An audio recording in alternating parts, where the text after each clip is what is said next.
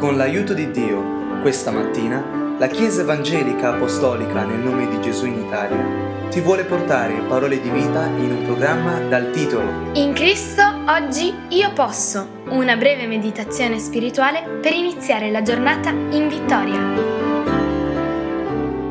Stamattina anche leggiamo la scrittura, la luce alla nostra vita e lo facciamo continuando l'analisi del libro dei proverbi.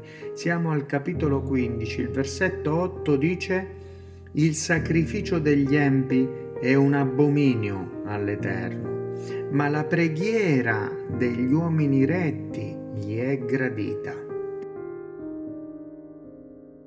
Una delle stoltezze, delle sciocchezze più ricorrenti dell'uomo è quello di pagare per il suo errore, ovvero quando, secondo la logica umana, vorremmo in un certo senso comprare il perdono del Signore.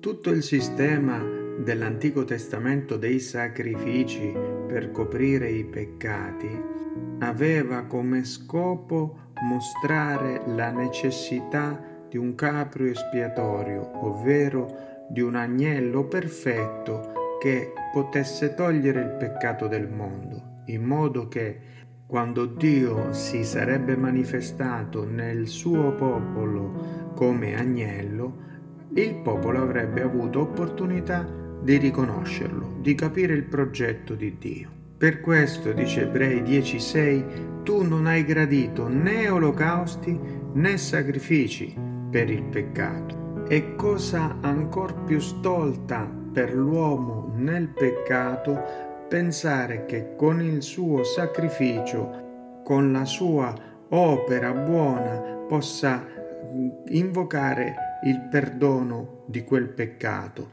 Qualcuno offre quantità di denaro alla Chiesa, altri improvvisamente si eh, sbracciano in opere e servizi, si prodigano, pensando così di poter eh, comprare in un certo senso il perdono del Signore.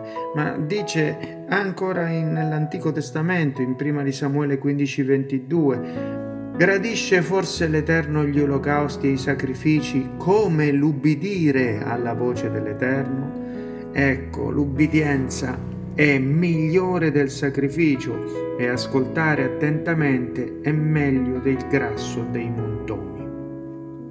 Ascoltare la parola per metterla ubbidentemente in pratica è meglio di qualunque grasso, somma di denaro, opera buona tu voglia fare per coprire l'errore. Ecco perché la preghiera degli uomini retti gli è gradita.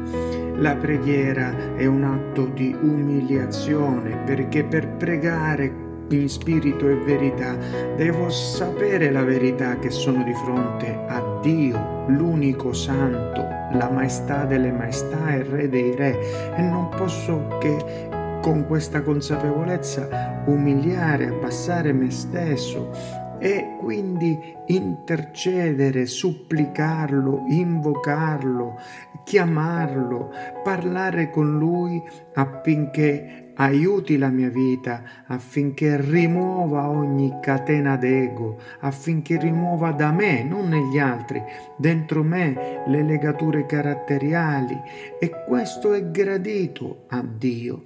Noi non siamo santi, ma siamo santificati mettendoci in Dio.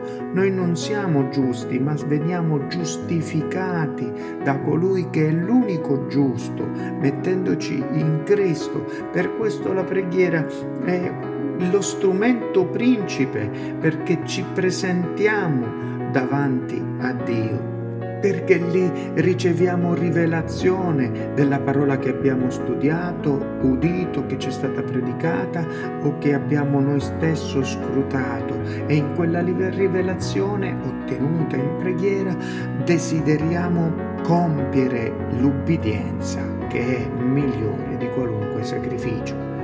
Molti dunque rimangono nella loro empietà, cioè l'empietà significa il vuoto nella mancanza della verità. E rimangono quindi nel fare e rifare i loro comportamenti, le nostre debolezze, le nostre piccolezze, e sperando poi che sacrificandoci per servire al Signore, sforzandoci e sudando il sacrificio di seguirlo o di eh, offrire a Lui, possa essere a Lui grato. Ma invece è gradita un'altra operazione, quella di chi si arrende a Dio, si eh, svuota di se stesso per riempirsi nella preghiera del Signore. Questo periodo così difficile dedicalo alla preghiera, al digiuno, al unirti anche virtualmente, cioè attraverso la tecnologia, a coloro che cercano Dio. Cerchiamo Dio sopra ogni altra cosa. Che Dio benedica la tua vita. Amen. Nel nome di Gesù, così sia.